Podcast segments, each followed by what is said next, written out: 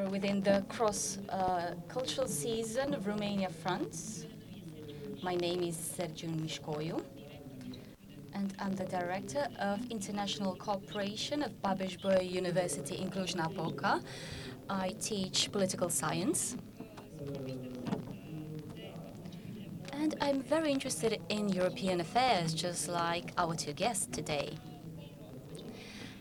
I will ask my two guests, Chloé Ridel and Antoine Emeric, to introduce themselves and talk about uh, the results of the elections. We will start from two premises. Firstly, uh, there was a large turnout uh, for the EU elections, even in the states where generally the voters' turnout for EU elections is quite low.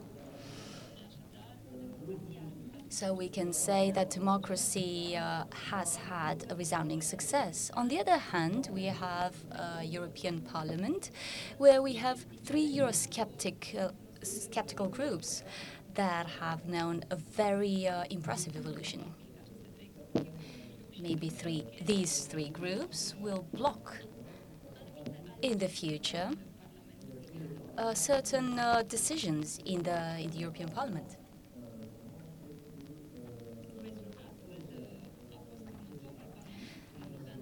The result is that today's EU Parliament is quite heterogeneous.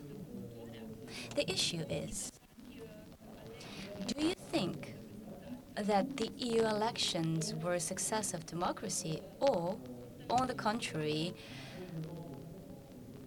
they were facing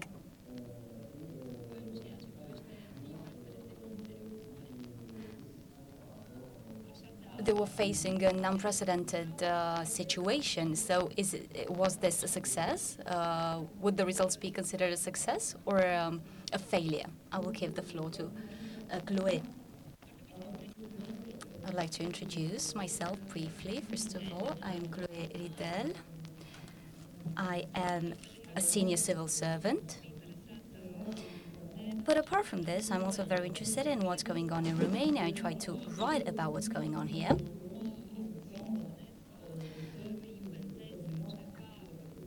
I'm not trying to uh, lie to myself uh, when it comes to the European idea. However, when it comes to EU elections, I think the turnout was extraordinary, much bigger than in the previous years, but it was still lower than during the first EU elections, for instance, 1994.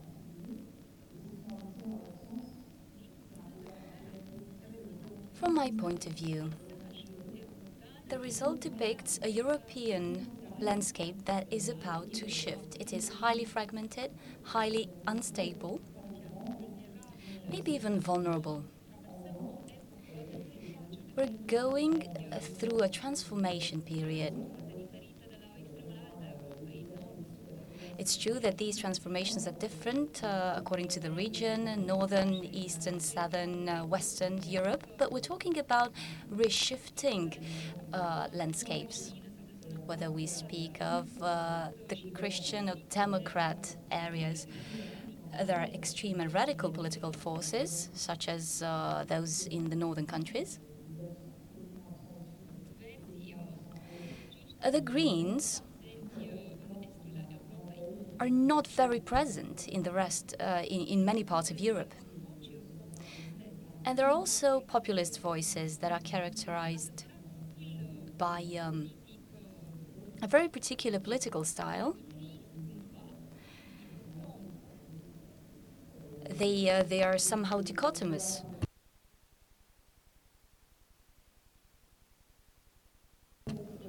To sum up, I think this political context is more fragmented than before. In order for the landscape to be even more interesting, I think the stake that lies ahead is to reinvent the idea of Europe, but in a more complicated manner. There are several ideas about Europe. They have entered a sort of debate and struggle. There are the Eurosceptics, that have uh, known a decrease uh, lately. Matteo Salvini, Viktor Orban, for instance, are highly critical when it comes to Europe. And they try to influence uh, all this construction, all this uh, European scaffolding from the inside. The European political landscape, therefore, is open to a debate.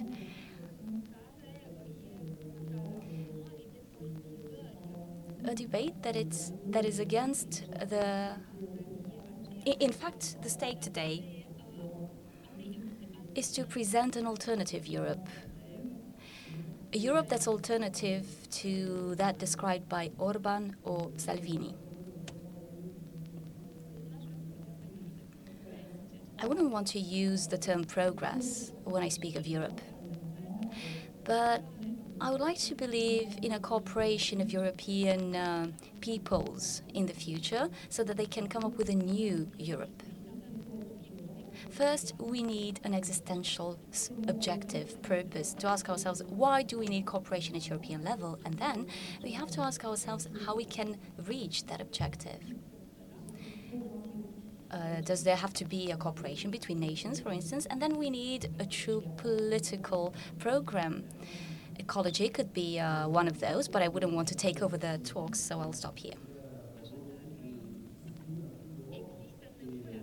So there is this need to shake Europe from its uh, at, at, its very core. That's what I got from your speech. We should redefine what the basis of Europe is. Antoine, what is your perspective? Good day, everyone. I will briefly introduce myself. I am uh, Antoine Emeric. I'm an anthropologist. I've been living in Romania for 15 years.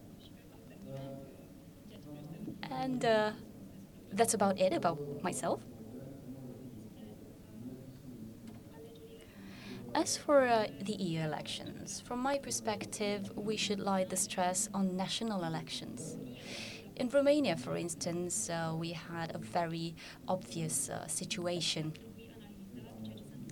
So we should analyze what happened in each and every state of the EU. As for the changes that we've seen in the political trends, well, we have to think if they will impact uh, the political future or not. But I don't think so because Europe is a democratic system.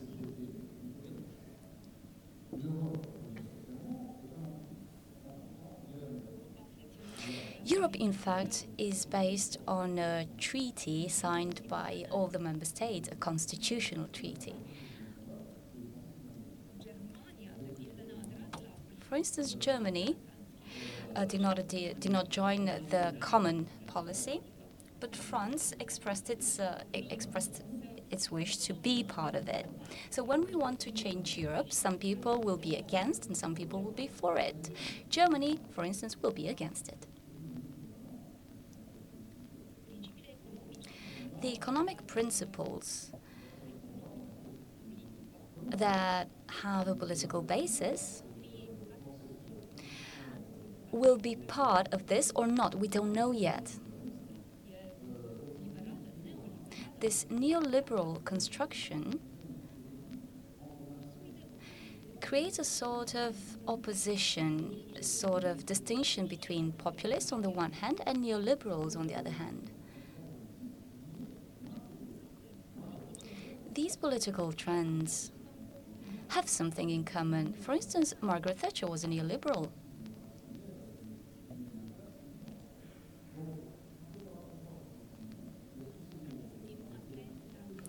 We have to take into account all these tension points but we should be optimistic nonetheless at the same time. Do you mean to say that there are no solutions, that uh, Europe cannot be uh, reinvigorated uh, through negotiations and treaties, and uh, through changing the fundamental philosophy that lies at its basis? I, I find that impossible. Especially because Germany is uh, one of the founding uh, states of the EU. So I think this issue is very, very relevant. we've come to dig to the core of the treaties and we talk about uh, economic, um, the economic principles. The principle of free competition, for instance.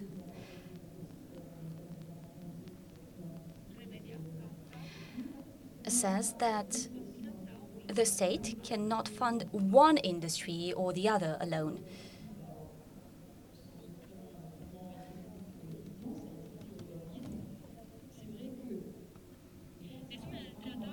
Also, the treaty says that the deficit of a country cannot uh, exceed 3% of the GDP and that the national debt should, debt should not exceed 60%.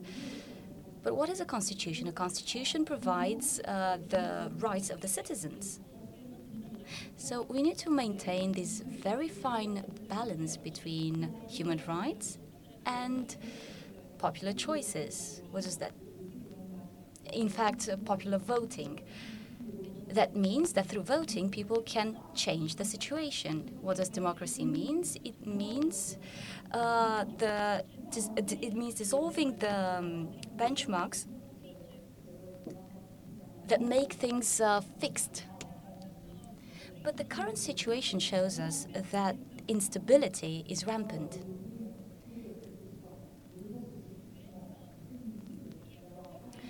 I think that it's very dangerous uh, that we have uh, institutionalized entire sectors. That's why the political debate today concerning uh, the monetary monetary uh, policy has led to a suffocation of democracies. There have always been such tendencies, but the EU has exaggerated them.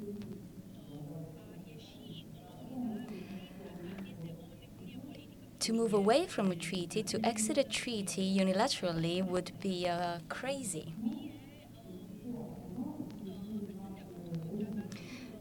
So you are le leaving a treaty, uh, like it happened with Brexit, is pure suicide.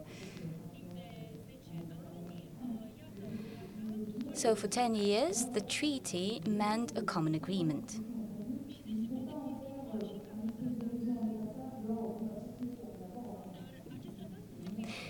However, this treaty does not have to be a fixed reality that can never be changed. And that's not what we should propose to our citizens. Well, let us ask ourselves if we could have dealt with the situation differently. Because Europe is not a nation state uh, that has a homogeneous, a homogeneous basis. So we have to find the common ground. And at first, this common ground were the, the economic principles, and based on these, we conceived a system that helped us redistribute wealth and resources. So this treaty is a historical compromise. Yes, well, what I'm doing is just an analysis uh, let's make it clear, I'm not trying to launch a political debate here. I don't think we can go beyond the treaties. In 1992, we voted the principles at Maastricht. Based on the Maastricht principles, we had an initiative of the fundamental rights, a charter for the fundamental rights, but it remained a project.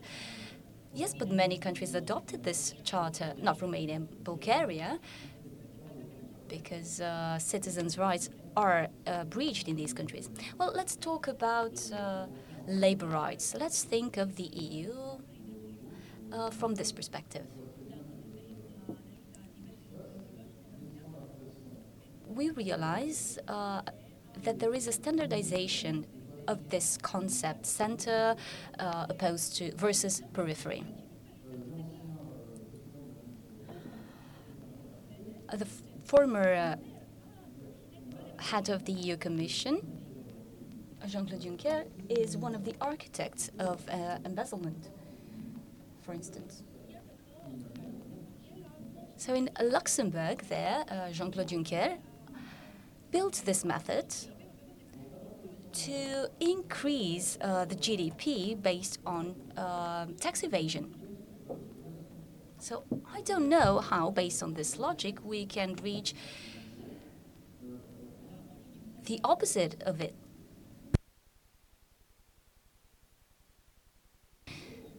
So as you can see, the populists raise these points.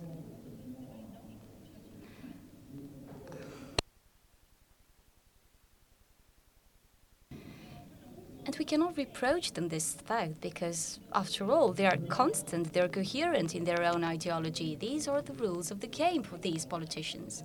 Well, let us take a look at France. France has reached um, a very high uh, social progress. The current president wants to give up certain social rights. He's still thinking about them. He is the most neoliberal president that France has ever had. Nonetheless, France is still a country um, that's a special case as a neoliberal space So the EU is a space of redistribution when it comes to social rights. And when we look at the different realities within the EU, we realize there is no consensus when it comes to defining the EU.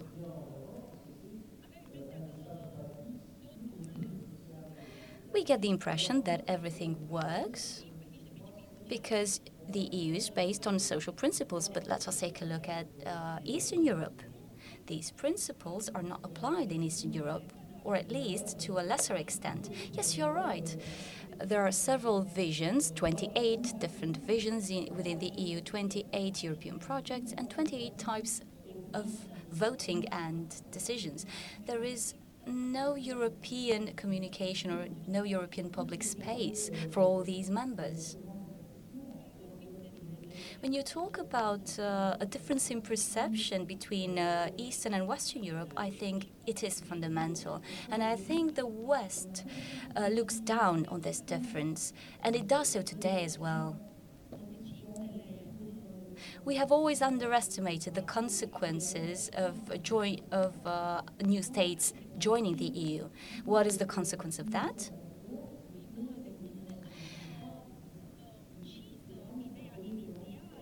We have killed the initial idea of the EU, which was a federalist vision, a vision of a close-knit Europe. Once with the joining, with the joining of the former um, communist countries, this vision became more fragmentary the states showed that they needed to affirm themselves as nation states in order to be stable and that they don't necessarily need a federal context, that they cannot adhere to typically Western um, values.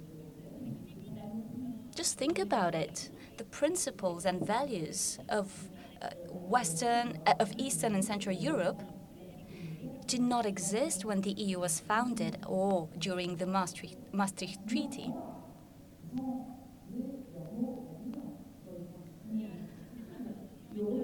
And when these new states joined the EU, simply signed the treaty without having any power of changing uh, what the what the treaty said.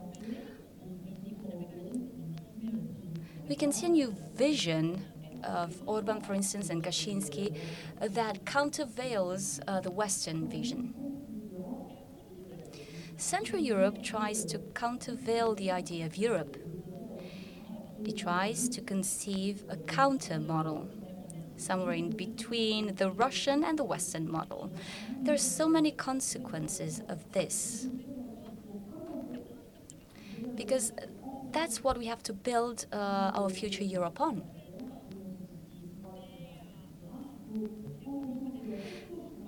Uh, the after the the idea of a Europe that's ever closer is an idea that we have to give up. What lies at the basis of the EU? The common, common market. So we opened the, the market. We have the four types of movements, uh, free movements of capital, of people, and so on and so forth. But we no longer have this kind of leverage. And that is because there is no interest from countries such as those you mentioned and the tax havens. So there's no interest for these countries to impose social rights. The only thing that's common to these countries is space and the internal market. Let us not criticize the European market because it can be an opportunity of facing globalization. The European market will allow us to protect ourselves against our competitors. Our market is uh, 500 uh, million consumers. It is a rich market based on certain social norms that we have to abide by. So let us focus on our common market and give up uh, the ideas we had back when we were fewer. When we were thinking of a federal Europe, a very united Europe, no, that can no longer hold up. Nation states continue to exist and they have to be respected. Environnemental ou social qui How can we impose environmental values, for example, on others when these values aren't the same all over Europe? Climate change plays, um, plays a very important role in Nordic countries.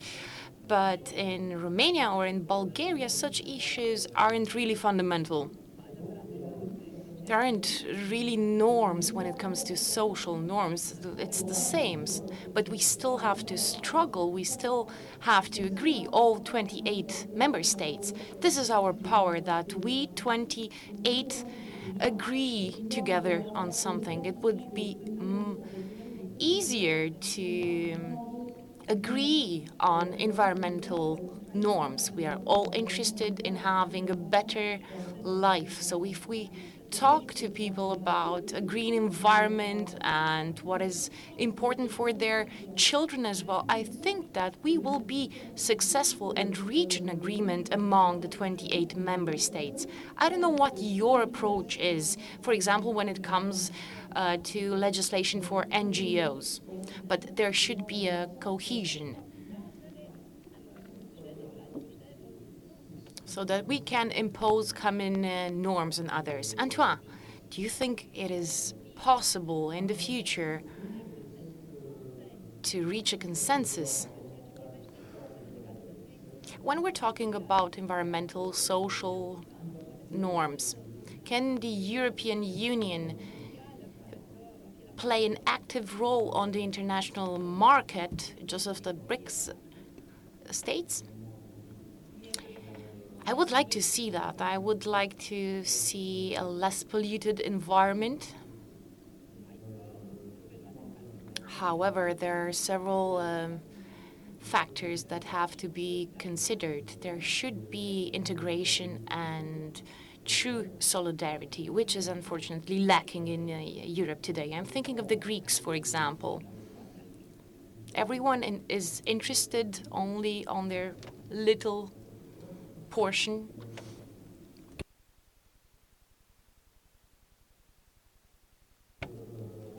Peoples are different, but there is no truly European people. And federalism is a utopia in my perspective. At one point, there was a proposal However, this was impossible to implement and is still impossible to implement. Maybe on a longer run, we will be able to do this, to impose certain texts on, on, on products, to, to have certain texts on products that do not adhere to environmental norms.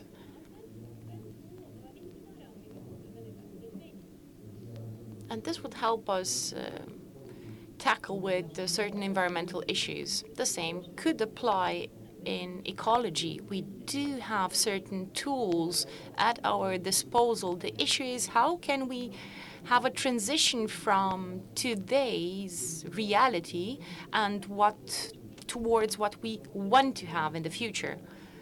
I think there is a clash between generations, a traditional generation and the newer one that, that is uh, open to technology. In Japan, for example, everything is running smoothly from a technological point of view, but it seems we have reached the end of history when we, are, we look at the human component of, of it. Social movements uh, have uh, started to rise, and even even in Romania, I'm thinking of uh, Montană, of the social movement to save it. But in the current institutional framework, it is difficult to find consensus. On the long run, however, actually can provide you with a tool. I can, however, offer you scenarios.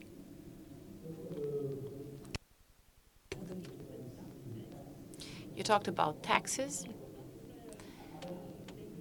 and we were talking about an environmental tax. Uh, whenever people hear about such a tax, they uh, are no longer green. They change their perspective. This is what happened in uh, France as well. Just look at the movement of the yellow vests. So how can we impose taxes for products that uh, pollute the environment and also get the support of the people? What can we do when citizens do not agree with the principle behind imposing such taxes? What if they're not ready to face a green revolution because this would impact uh, them? They would lose a lot of uh, advantages that they now have, technological advantages. I didn't really quite understand your suggestion. I do agree when you were talking about the transfer, the transition. For example, uh, Germany will never embrace uh, anyone and everyone. I do think that solidarity is a national issue. Maybe we should talk about what is next. We cannot just deconstruct everything. We're talking about the common market. This is a pillar of the European Union. And it doesn't really cost us a lot. We can talk about a transfer, of a financial transfer. Recently, uh, electronic fishing, electric fishing, uh, fishing uh, through electric means was um, forbidden uh, talking about fish, uh, deep waters fishing. That was forbidden. Why? Because we are uh, going towards a zero waste continent, eliminating plastic. And this is how, when we compare ourselves to China, for example, we're in a situation of unfair competition.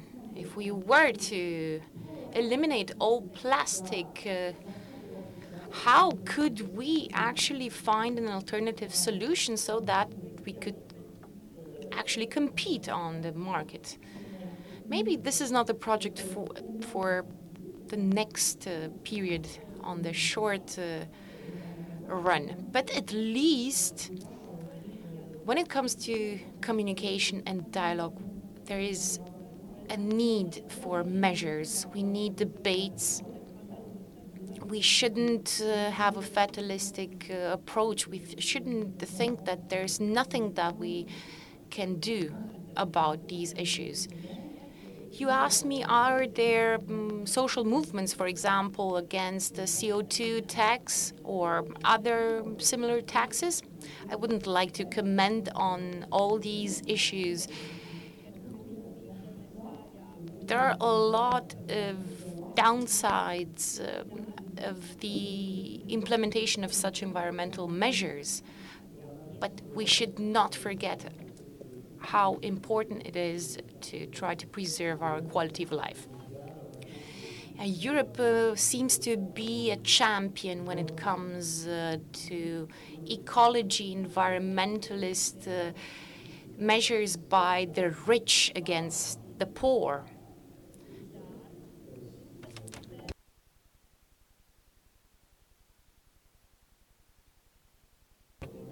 Northern states are indeed developed uh, in terms of uh, ecology, environmental, tackling environmental issues. All this talk about transition towards a greener city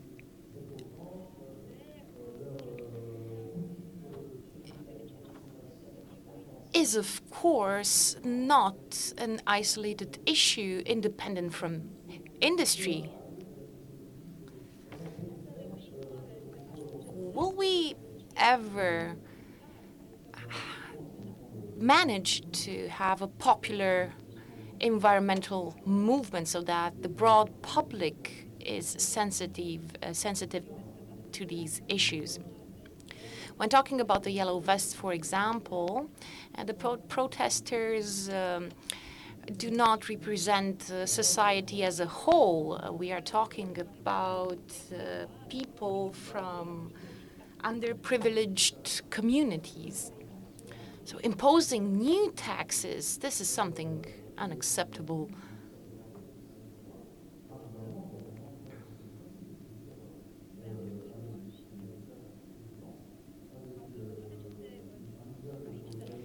should not forget that all the talks that uh, instigate towards a class struggle have become e even more stronger.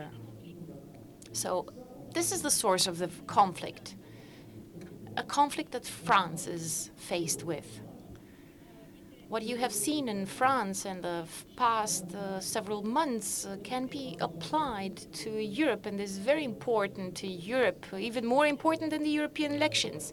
So, do you think we should concentrate on protesting? Because these protests are a clearer indication of the road we are taking as a continent?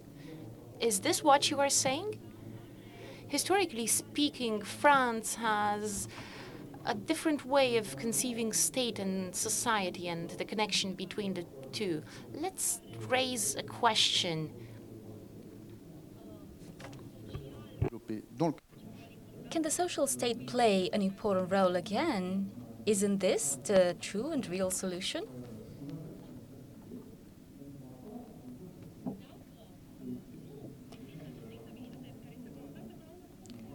Without this instability, we'll currently facing in France, we cannot progress.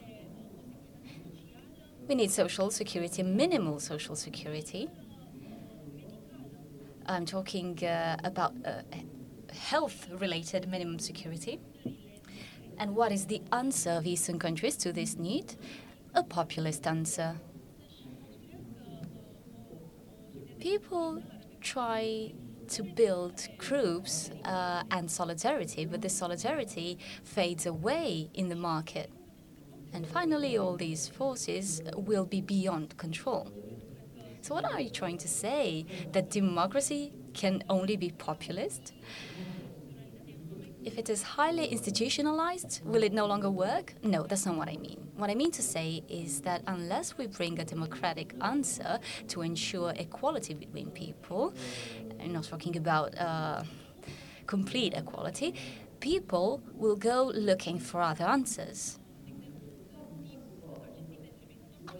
There are these uh, political entrepreneurs who uh, work with racist answers. I will give you an example the example of drivers in France.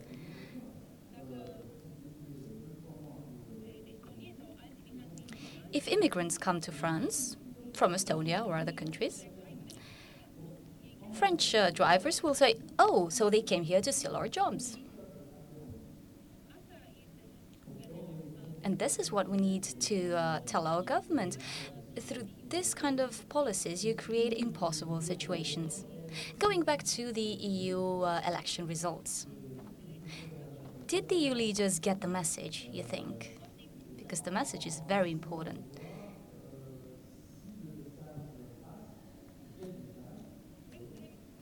Let's see what this message was. Was it understood? Did it sink in? Will this message allow for reforming of the situation without destroying certain rights that have already been gained, such as the common market? Will the situation be controllable?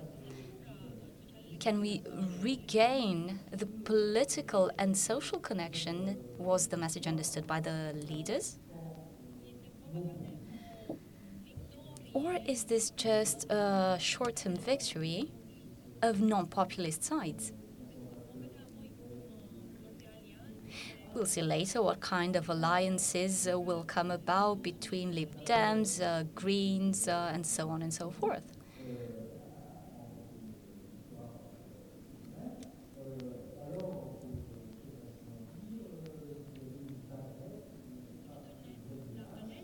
Uh, looking at the election results,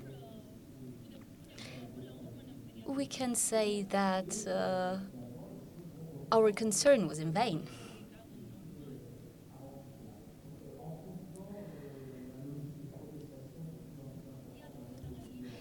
By analyzing the protests, uh, which are ever more numerous, and by analyzing the EU results, do you think there is a message indeed, and that this message was understood by the EU leaders? I don't know. I don't know if there is a message and if it was understood. The future will tell. As for the nature of populism, I think this is a reflex reaction to a suffocating a, a tendency a suffocation tendency which is due to globalization due to globalization we have two situations that lead to uh, political impossibility. And we've seen this in economic and political debates. They simply went astray. On the other hand, we've seen that nation states apply certain measures that are imposed on them by uh, supranational institutions. And the states are forced to liberalize policies in order to stay competitive. These policies are imposed from above. This authoritarianism coming from above comes into conflict with the needs of the average person.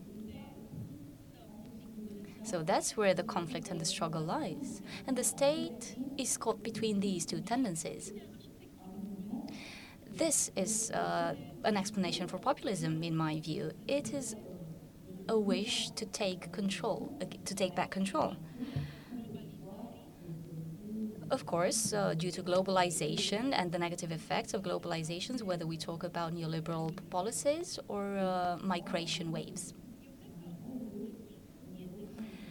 I think populism in itself is a message saying we want to take control back who are the representatives of populism. Matteo Salvini, for instance, who closes down uh, Italian uh, ports and no, no longer allows migrants to come into the country. This is a very concrete measure. So, what does Salvini say? We've taken control back what he has done will not completely change the Italian uh, situation, but his image and his measures give people the impression that they can control their own destiny again. I think it's a matter of urgency for leaders to try to understand that we need to come up with the measures that correlate the economic and the political environment. We need to recreate the internal market that can countervail the global market. We need to redesign uh, our borders. the EU no longer has to be a permanent show and stage where populists can uh, uh, scream from the top of their lungs about things but do nothing at all. We do need to act. We need to have the power to act. So, how would you define this? Uh, how could we do that uh, by going back to national democracy? Don't you think there could be a pan European, trans European uh, progressive populism that could do all this at European level and not at national level? This vision would go hand in hand with the idea that you have just expressed, namely that it would create a space to countervail the Chinese or American space.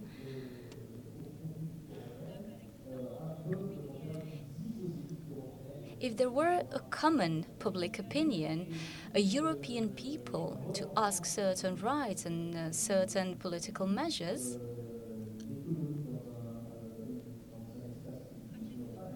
then this would lead to the construction of, uh, of an economy within a political space.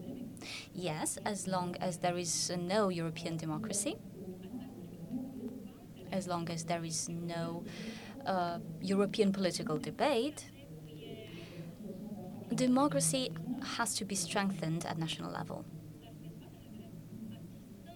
But the debates we're seeing now are teeming with populism. We're caught in a grey area.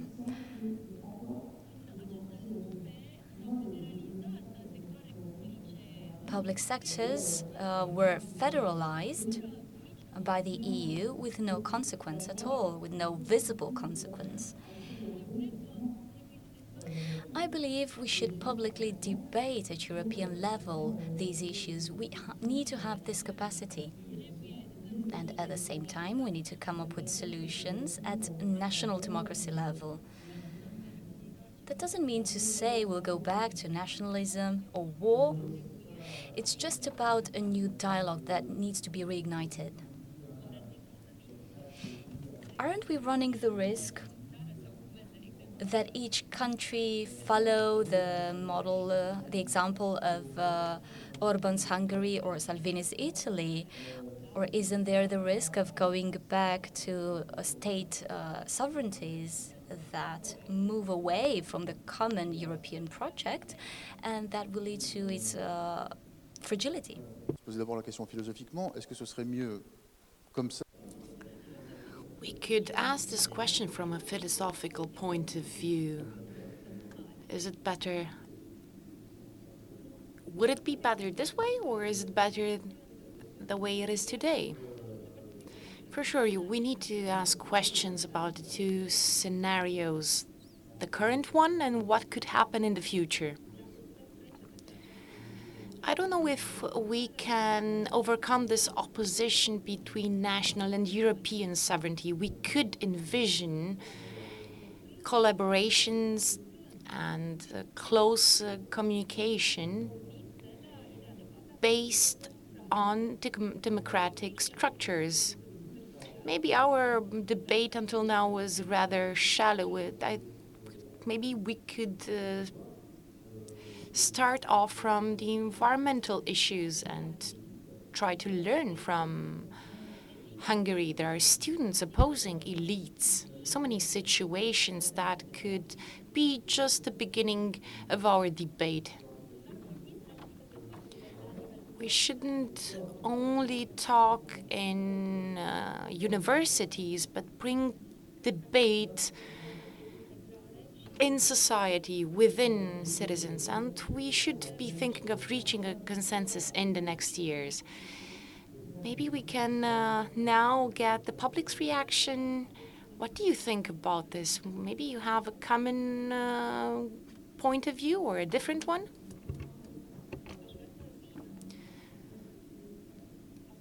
I would like to go back to what uh, Chloe Ridel was saying talking about the differences in perspectives uh, between Europe Eastern Europe and Western Europe. Yesterday, we launched a debate. We had a debate called Decolonization of Eastern Europe.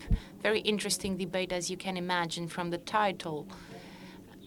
Certain speakers, uh, and I'm thinking here about uh, Veda Popovici, uh, was uh, criticizing uh, white Europe Europe that, in her perspective, is too white. She was trying to say actually that uh, Western Europe imposed certain standards on uh, Eastern Europe, uh, choking uh, states in Eastern Europe. Do you feel the same, especially since you are a Romanian citizen?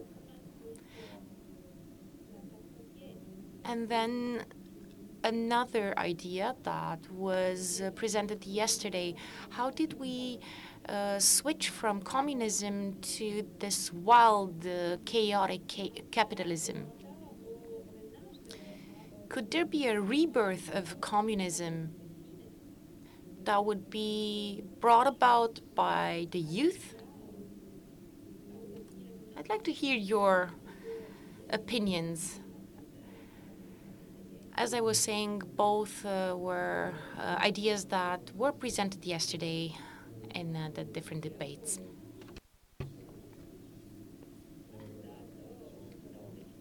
I couldn't give you a definition of Europe uh, in terms of social relations. Romania and France are two are on two different grounds. European Union has been seen as a melting pot of civilizations.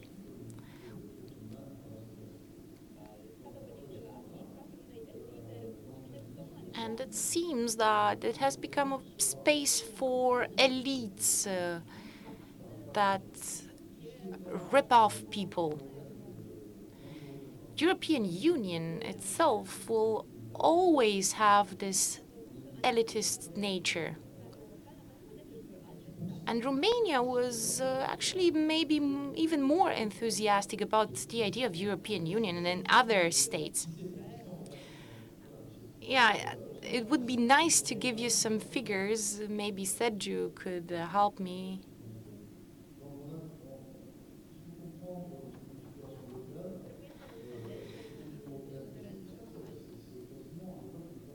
So we need to basically understand from a local point of view that Europe is in the middle of a debate which is not really political. Behind this uh, debate, we have longer discussions taking place. For example, what was the influence of the Americans who saved us after the Second World War? Was what what was the influence of Russia on Europe, and so on when you are at the crossroads, at the intersection between two empires, uh, you switch between the two. I remember I uh, met a Bulgarian Polish couple once.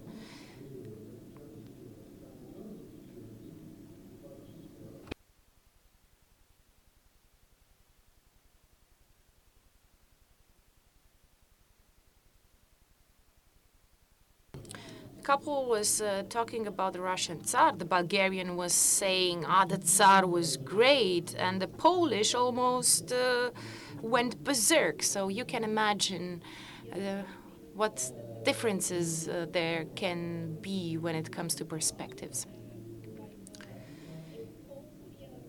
Yes, so there are tendencies that can have an echo even in African uh, countries, for example.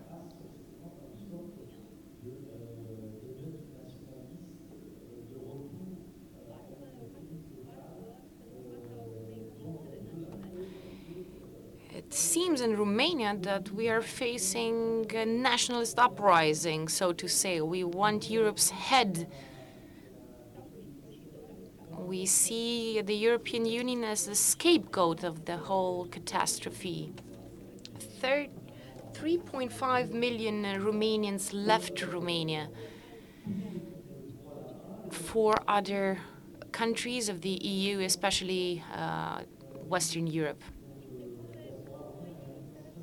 Everything that they experience there seems to them to be more interesting than what they left behind.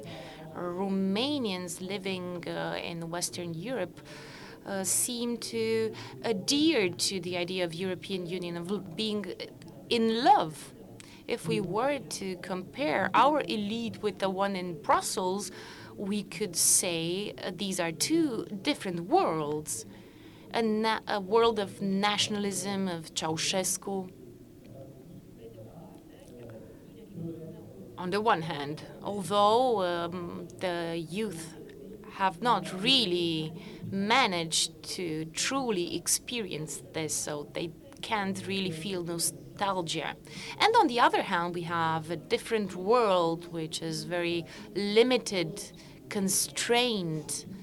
And then people ask themselves, what will save us? So we have people who are nostalgic when it comes to the past, and others who are more focused on the future. Let's go ahead and make progress. You have two very different perspectives. We could also add that being uh, left wing in Romania is seen as a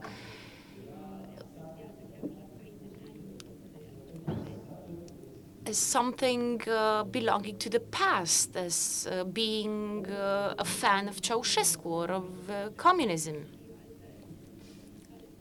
Are there any other questions in the room?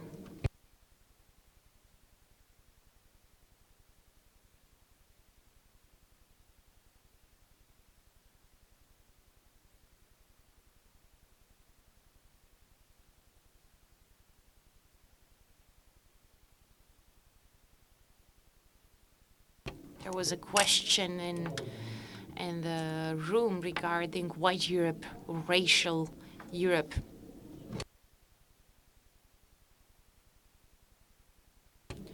I wanted to go back to certain topics that we tackled with uh, yesterday uh, within this uh, roundtable discussion of uh, de decolonialism in Eastern Europe. Uh, there was a young Romanian who had a very critical approach and stance towards uh, white Europe that she completely refused. What do you think about these perspectives?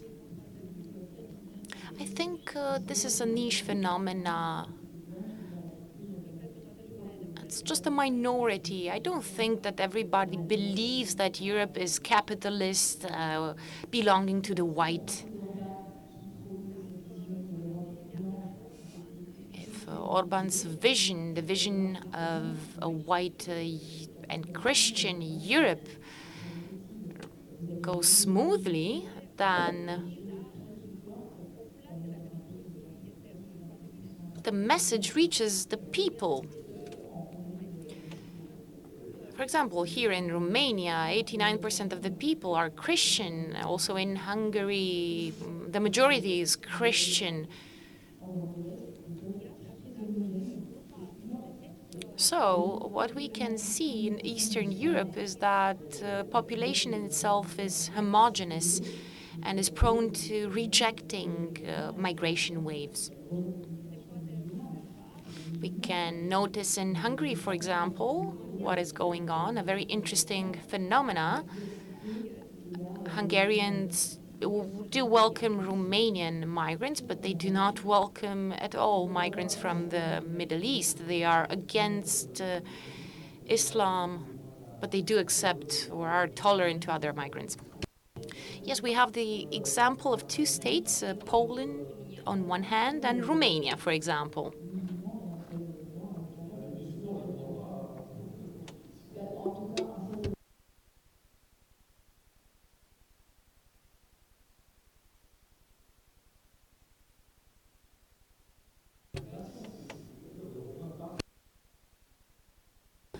I'd like to highlight that our country is uh, defined uh, by its uh, migration waves towards Western Europe.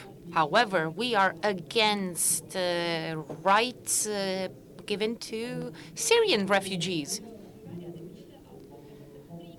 In Hungary, for example, there, there was uh, this fear that migrants would uh, pass uh, through Serbia and reach uh, the borders of Hungary. It's, it is a totally different perspective as in Germany. You in Romania, for example, are open to migrants to, from the Ukraine, but are less open towards migrants from other countries.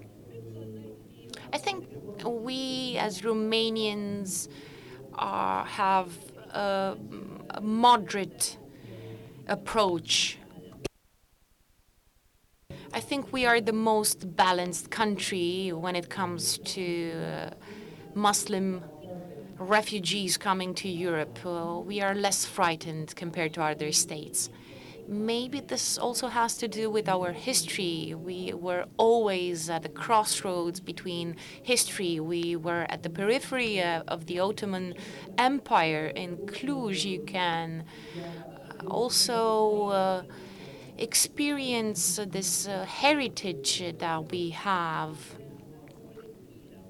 in terms of culture. So, our lens when it comes to mid, the Middle East is uh, is different than in other countries. We are more balanced.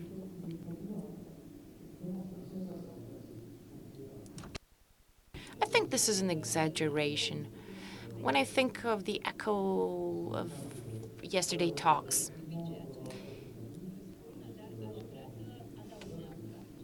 there's something that I'd really like to add.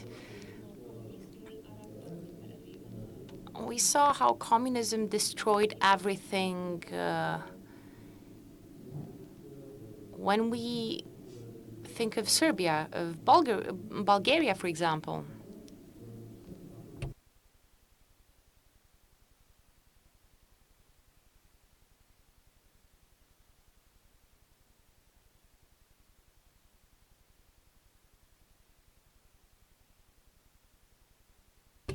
However, although it seemed that communism destroyed everything, there were people from Serbia, for example, uh, who were uh, trading in Romania, in Constanza, in communist times. Something interesting, you were open towards migrants.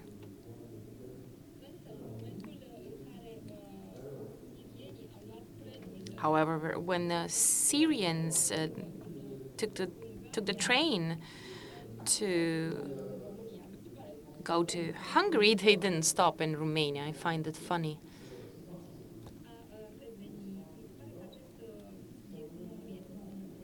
So I think this is not a political issue, and this should not be an issue for debate, basically.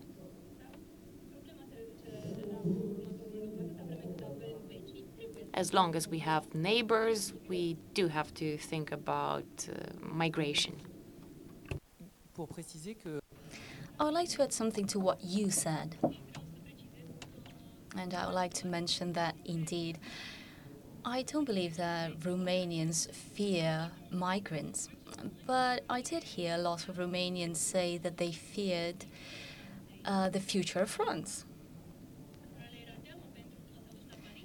Because they went to Paris and there they saw a lot of Arabs and a lot of uh, black people.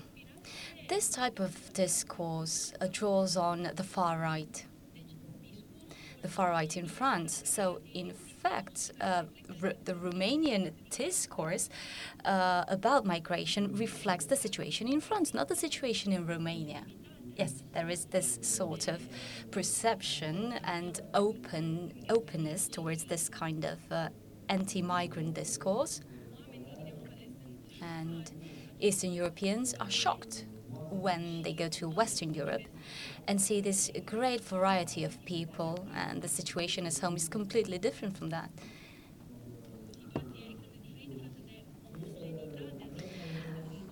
Uh, their countries are more, more homogenous than Western Europe.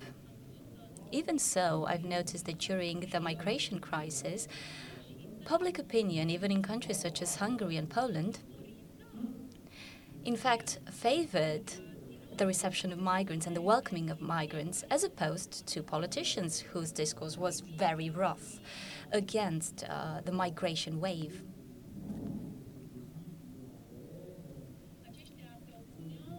Politicians opposed uh, cosmopolitan reality and uh, the EU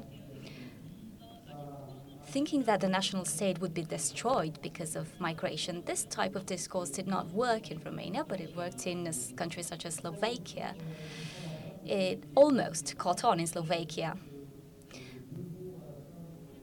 I think we're approaching the end of this panel, so let's just say uh, something about about uh, the future of EU leaders after the EU elections. I would like your opinions on that. And when we see that EU institutions uh, need consensus. So, if I were to conclude, I would say that I think a lack of trust is rampant especially young people do not trust political parties. That's why they prefer setting up an organization or association. People just run away from political parties. But the possibility of changing things belongs to political parties and institutions, which is why we have to take part in elections. It's not enough to uh, just be part of our small group of friends or uh, of our association. We need to get us get involved in uh, politics again.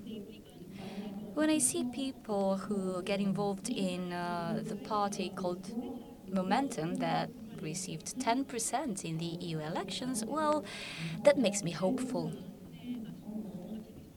We need to take on this radical discourse of change within the institutional frame. We need to take on action, and we need to act at an institutional and political level.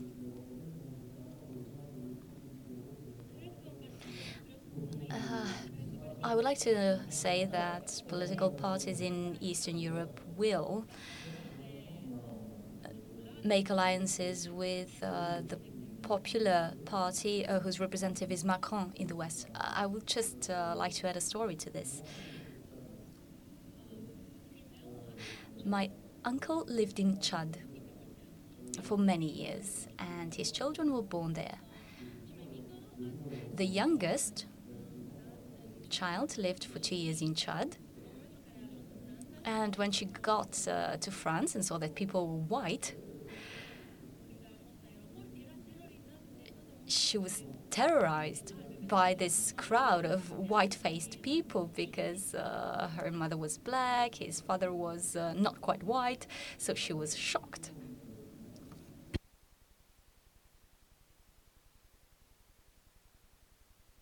So how do how do we see diversity? I think it depends on our perspective. That's what I meant to say.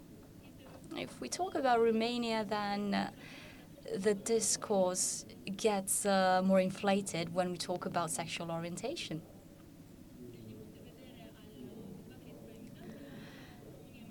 As for uh, migration uh, discourse, Romania doesn't really have a very strong stance.